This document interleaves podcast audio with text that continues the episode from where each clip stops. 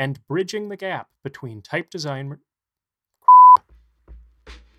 and Andrew's already left. Hello, everyone, and welcome to the Interrogang Podcast, your weekly shot of typography news and notes, where we'll share with you some new type releases from the past week and what has got us thinking in the world of type, design, and/or creativity. The Interrogang podcast is an extension of Proof & Co., a website dedicated to the ever-changing landscape of independent typography and bridging the gap between type designers and type consumers through insightful content and research. I'm your host, Joshua Dick, along with Interrogang co host, the incredibly talented and committed type enthusiast, and a man who once wrote a play with me in eighth grade drama class, Kyle Reed. How are you doing today, Kyle? Doing great. Hi, Josh. Uh, I love that fact. Do you do you have a copy of that play? I do not have a copy of that play. I don't know if anybody saved that. No, it's lost to time. Uh, I don't know why you would want to save that. I'm glad they didn't. I think we got pretty existential. We we were dealing with life Yes. and death in that Yes. play. I think we were troubled young men. It was a real nod to some kind of deep Russian playwriting thing. I don't really know, but Hey, that was one of the first times we met. I thought that was great. we missed our calling. Mm-hmm. Here in the Interrogang, we will be asking lots of questions about things we are curious about, but we are not the authority on the topics discussed here. We hope to simply serve as conversation starters, and hopefully will pique your interest in topics that get you thinking about new things in exciting ways, or old things in deeper ways. We will be referring to the Proof & Co. weekly newsletter in this and every episode, which you can subscribe to at proofco.xyz to use as a visual reference. Here we are now in week 15, 2021. Hi, everyone. Yes, let's jump right into it. Week 15, 2021. So, starting things off with Chassis, the latest family released from R Typography. Chassis is a collection of editorially focused types inspired by classic design stylings from the likes of Garamond, Jannon, and Grandjean. Uh, it's a family that feels old school, definitely embodies the spirit of old fashioned printing types and the icons of type history. But designer Rui Abreu reimagines the iconic touch points of these designers with his own distinct and modern flair. Uh, it's true, you can really see Rui's hand in this design. It's pretty unmistakable. Uh, across all 18 fonts in the collection, so that's three weights of Roman and italics across each of the collection's three optical styles. Uh, on a side note here, it might be the start or, you know, of filling out a, another bubble for us uh, to keep our eyes on, Josh. Yeah. Um, it's a, a new wave of classicist revivals. We've Mm. seen a bunch of these. Uh, Chassis sits squarely in with other recently released types like Heldane from Klim or the not as recently released Quarto from H and H and Co. Um, interesting stuff to keep tabs on. I think this is a style that we'll be Yeah. talking about a lot. This is a this is a really classy Yeah, font. I like this one a lot. I'm a I'm a sucker for serifs, and this is a top level release. going to take our attention to France now with Altesse from Type Typofonderie. Uh, Altesse is a beautiful formal script font, uh, designed by Jean-Francois Porchez and designed, uh, sorry, and inspired by copperplate engravings and historical French script models. Um, I know this might be weird to say, but it feels French. It has a more emphatic and emotive quality to it than standard copperplate scripts uh, with bulbous terminals, expressive swashes, and an expert eye for well drawn curves. Uh, I honestly cannot nail down exactly what makes it feel French, but it does. So, Altesse is available as a family of five optical sizes, uh, which is a good move. It helps it stack up against the other most notable script typefaces released recently, Carta Nueva from Sharp Type Co., which also has five optical sizes. It's nice to have some script options for the 21st century, even if they are derived from centuries ago.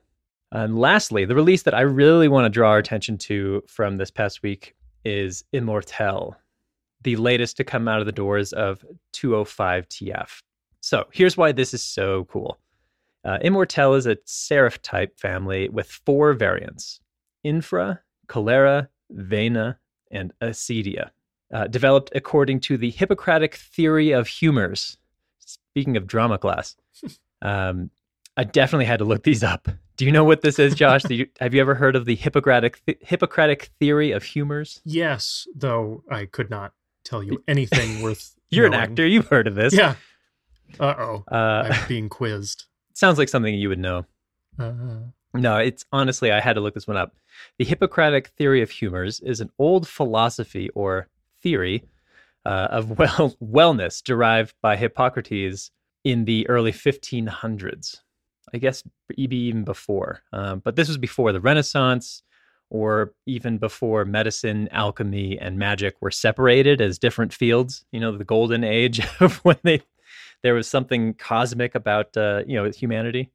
Um, it basically states that one of uh, that of the four humors, which are black bile, yellow bile, phlegm, and blood. Oof, this is like a little gross. just a reminder: this is a typography podcast right. you're listening to. You didn't, you didn't change your dial. It's, Yes. we're, you're still, you're still here. When these humors were in balance, health prevailed. So that's the theory. When you, these kind of like liquids, these four formations of human in insides were in in balance, health prevailed. Uh, when they are out of balance or vitiated in some way, this is a term from Google, uh, disease took over. So interesting. This is an utterly fascinating starting point for a collection of typefaces, which is something that I think uh, we can talk about more. Bring on the Um, phlegm. Designer, designer Clement Letourneur. Uh, he took these four humors as a starting point to explore a range of expressions and translate them into four distinct type families. It seems he wanted to make a cohesive collection of fonts that drew from four different historical references, four different personality traits, four different optical restraints in typesetting, all in what amounts to an incredible homage to four different typographic philosophies. This is a very deep piece of type design. It was actually started in ANRT uh, in France as a student thesis, I guess, but uh, it has a great write up. If you really want to de- dig deep into this typeface, I highly recommend you know getting on the weekly and jumping on that link because we uh, we do link to it. Block out a good 45 minutes to an hour. It, it Oh yeah, goes in depth. It's great. Yeah. So it's a it's a deep project. It's a little insane, which I think the best type projects are, and uh, it's a fascinatingly weird project that delivers a really beautiful collection of types. Um, I just love it. So, uh, what about you, Josh? What did you catch in week fifteen? I want to talk about a release on that's currently on Future Fonts. It's Spook, Mhm. maybe Spuck. It's spelled S P U K. Spuck doesn't sound right, so we're going to go with Spook. I can't, I can't believe it would be Spuck, but that's kind of fun. we'll see what I call it as we talk about this. Sure. Uh, Blast Foundry put out this, and uh, being a Future Fonts release, it's a version 0.1. Uh, but let me describe it, I guess, before I, I start talking about it. This is a variable typeface that starts with a solid block letter, but the process that they used started with the question what would happen if we use a variable font axis to make the letters completely disappear? Mm. And so the as you vary the design, it dissolves into a stencil version of the typeface and then Yeah. disappears completely from the stencil. And so to watch this type animated is really beautiful, really fascinating stuff. It looks like water is leaking up from the ground and forming these words oh, that's if a you cool go from the disappeared to the full if- or if you were to do it the disappear way it looks very spooky very creepy as if it has dissolved into ghostdom Hence the name Uh, hence the name spuck and Spuck. what's this this is such an this seems so innovative to me uh kyle and i were talking about this Mhm. Kyle, you you can't think of a, a time uh, combining the solid version and a a faded stencil version. You don't usually have a, a variable font move into a stencil, correct? Yeah. I think it's one of those things that feels so obvious and so right for the variable font technology that you're surprised it hasn't really been done or explored that deeply yet. But this typeface does it in flying colors. I absolutely love how they go from the solid to a stencil to a nothing. Uh, it's a really innovative thing. I certainly don't remember seeing it, but that's not saying much. But to watch it in action is very cool. And it's definitely something that's greater than the sum of its parts. When you see just the Yeah. the non-animated solid or faded stencil, they're fine. They look good. The solid is is fun and quirky, no straight lines Mhm. really. Uh, a little goofy. The the stencil yeah, it's got a, a soft character to the it. The stencil is solid, but it does look like it's you've taken chunks out of the solid version. And so they're fine, but the actual animation, and they say in the description that animation was in mind for Mhm. this. Sure. And so my question to you, Kyle, how often with variable fonts do you think the animation, the going from one side to the other, is the point Yeah. of the font? I can't speak to how often that would be done, but I can only imagine it's it's rarely. The actual goal of typefaces for so long has been in just two dimensions. It's even rare that it goes into the third dimension. Um, but starting to take the fourth dimension into consideration, as this does, of you know designing for a specific animation technique or something, uh, I think it's it's really one innovative, as I've said, and two, uh, just a right use of the technology. It's really cool. I cannot tell you how fing cool I think it is that you just incorporated the fourth dimension into this type design. We It's- have entered the fourth dimension. we have entered the fourth dimension. we have boundless possibilities. We're coming for you, fifth. It's very spucky. It's super spucky all day long. Yeah, no, it's true. I think designing for animation, there have been a couple of typefaces out there that are like kind of files set up in After Effects or something like that that uh, are templates for animation, but that's not really the same thing. This is a font that has animation in its DNA.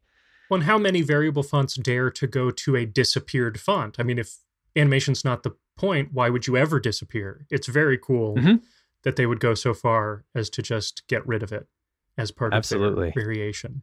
Uh, yeah, really innovative stuff. Uh, I'm glad that it's premiering on future future fonts. This is one of those things that I think will benefit from some uh, crowd participation, um, and you can actually follow the development of it. I I don't know where they're going to take this. There's already awesome um, because weight change is kind of built into this variable axis. Uh, maybe they'll come up with a couple of different characters that can do the same thing or uh, like personalities that can do the do the same thing. I don't know. This will be an interesting one to follow. Bless you, future fonts. You always give me something to talk about. you have a fan and Josh.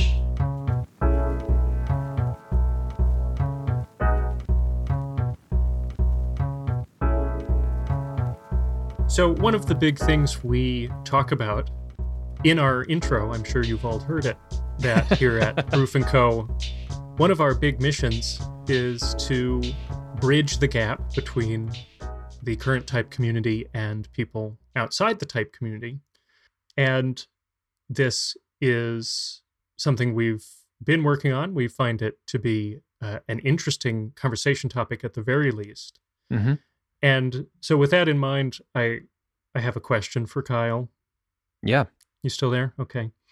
Um, how well do you think, on a scale from one to 4 Mhm. one being not at all, four being very well, how, in general, how well do you think the the general public understands typography?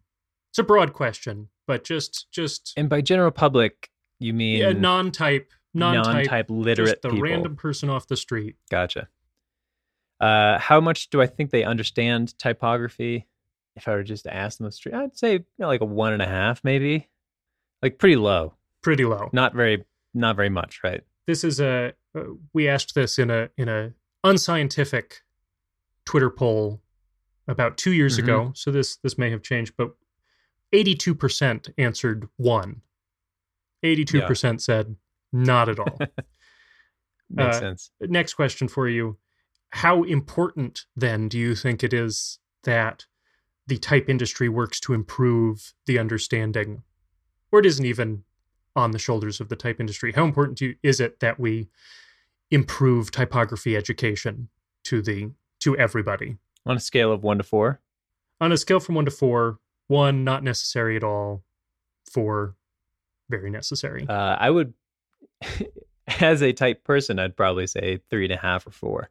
As someone who's doing this podcast, you better say four. yeah. uh, we we posed this question also in a non-scientific Twitter poll, and four came away the winner with forty percent hmm of the of the answers. Uh, Mm-hmm. And then finally, what what do you think the focus should be when introducing those outside the type world to the type industry? Do you think hmm the uh, impact of type design in culture? Do you think type business and how the type business works? Do you think the people and the foundries that are out there in info on on people and foundries, or insight on the type design process? What would be your go-to Hmm. that we should work harder on? No, that's a really good question. Uh, Thank you. I'd say probably types impact on culture, uh, with a close second being you know more info about the foundries and designers and personalities within it. So the in our poll, the importance of of design in culture came away the winner at at forty seven percent. Cool. Yeah, yeah. That's made, that's like the most relevant and uh, pretty important. Easy to to make that interesting too to someone who and relatable to someone who's coming in Yeah, new. So that's right. so we've we've asked this question before. We're interested very much in how these how the information can get out there and how people can get interested or at least just have a, a better understanding. But let's get a little deeper into what this bridging the gap idea really is. Yeah. Why do you think typography is so hard for people? Why do you think it it I mean obviously it seems like there's a, a pretty big Mhm. rift that those who aren't thinking about type design or at least a perception in the type world that no one else knows what the hell we're doing. Why do you think that is? uh, uh, very good question. I think there's Thank a you again. historical precedent for typography. I don't know, typography has always been designed to be invisible, right? It's always meant to carry information and be the vehicle through which communication happens rather than the focus of the communication itself. If you were noticed, you were probably doing a poor job as a typographer or a typesetter. Uh, that has been changing over the last 20 to 30 years with digital type and internet presence and a growing democratized world of, of communication where typography plays a bigger role. I think people are not as uh, wired to that you know really dive into how they are like you know the nitty gritty of how they're communicating and they just really focus on what they're communicating. Um, so it's a the idea of getting typography out there into a new level of understanding for people in the world is going to have to involve creating some new neural pathways for for most of the general public. Now we asked in one of the questions uh, what the type world thinks, how important it is to bring new people or or outsiders in. For someone who's Yeah. out, do uh, do you do people need a type knowledge beyond what's on their word processor? I would say yes. Now, especially more than even two years ago, if you had asked me that question, um, Interesting. I, only because more of a, more of our communication is being done through typography as opposed to face to face conversations.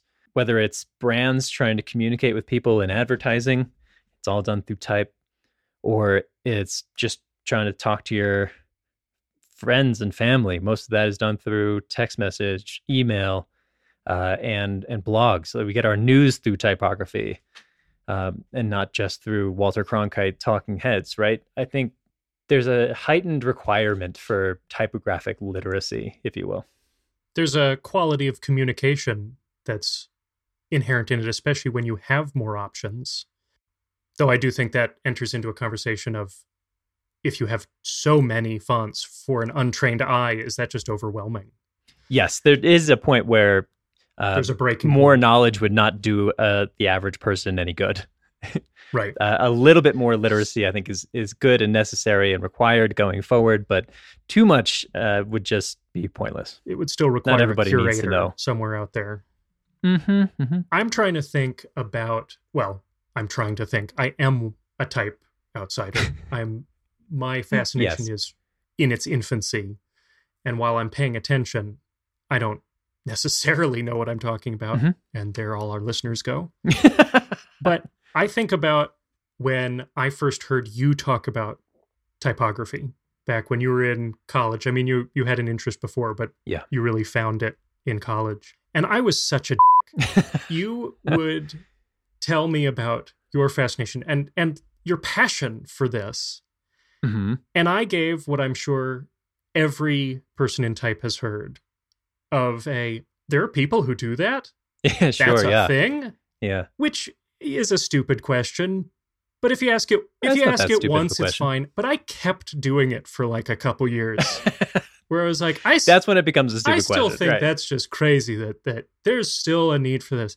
And of course, I have since I'm so mad at myself that I was so ignorant. But I'm Don't feel any shame about well, this, Josh. This is my mea culpa. I'm working. I'm I'm working myself back in your you good go. graces by doing this podcast. I hope. Oh, Um, sweet. How am I doing? Appreciate that. Uh, it sounds like you're doing okay. Okay, good. but I, th- I, I assume a lot of people in type run into that. I, Mhm. I have. I guess here's where I'm getting my comeuppance when I tell people about this podcast who don't Yeah. know anything about type, and their question is, "So what's this now? hmm Tell me more." And it's it sh- it shouldn't be that the word typography is not in someone's lexicon, but I Right. Most people know what it is, well, but that's where I their would s- knowledge. I would say, and I'd be curious what other people think. I would say it's not uh, in people's working knowledge, unfortunately.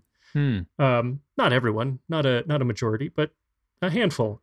Yeah. So that's why I I'm I think about this as it's obviously necessary, as you say. It's a quality of communication argument. It's in your life. It's one of those beautiful things that you may Mhm. go through your entire life and never notice, but it's been there every step of the way. I feel like this is where bringing a bridge to the conversation really helps out. Uh, we're building a bridge, basically like an access point.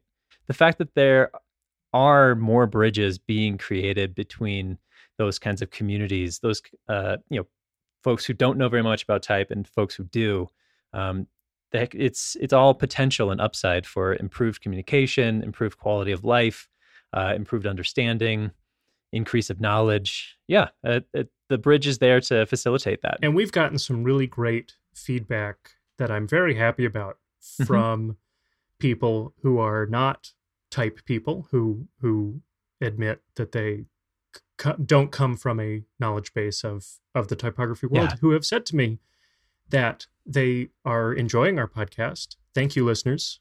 Thank you all of you. Thank you. and that they are finding so many Yep. parallels to their craft or their projects or their creativity music and performance dance all these different mediums that i've had wonderful conversations about it's all it's all in there it's all coming from the same kernel Mm-hmm. and the Mm-hmm. parallels are very evident.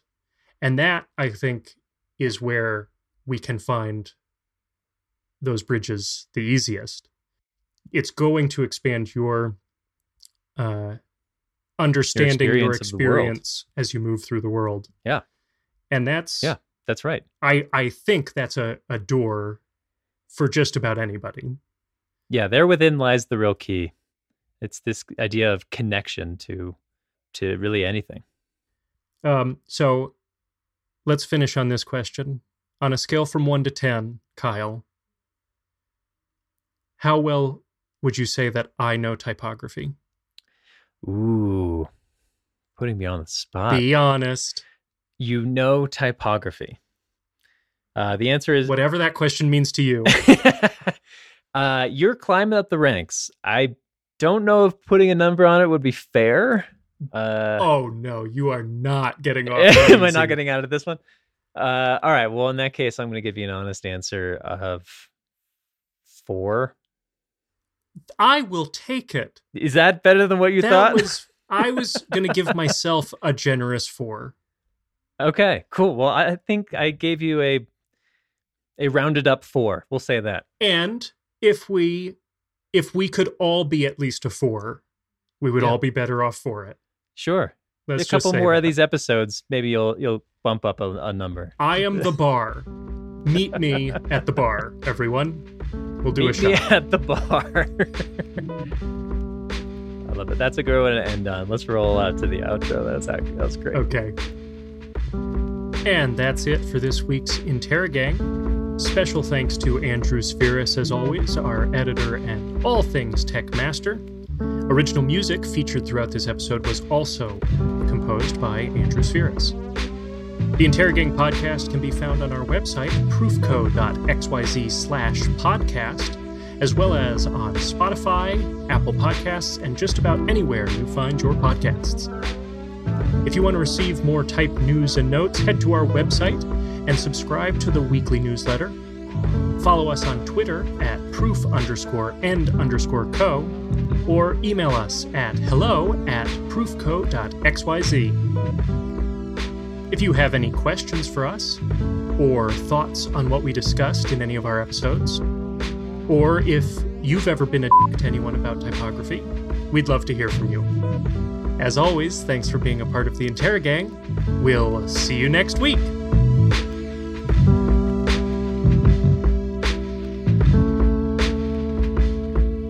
Yeah, it's been like this huge deer carcass. Yeah, what are you going to do about that? Birds are slowly eating it, and they'll No, they'll clean you can't just let it stay they'll there. clean the bones over the next week or two. and That's it's just your gonna be a solution? skeleton. Yeah. Oh yeah. This is Colorado, man. This ain't Pittsburgh. Call the roadkill department. the Manhattanite in me is just flabbergasted. Yeah, we're just like, oh, that's cool. Look at that. It's something to look at for the next week.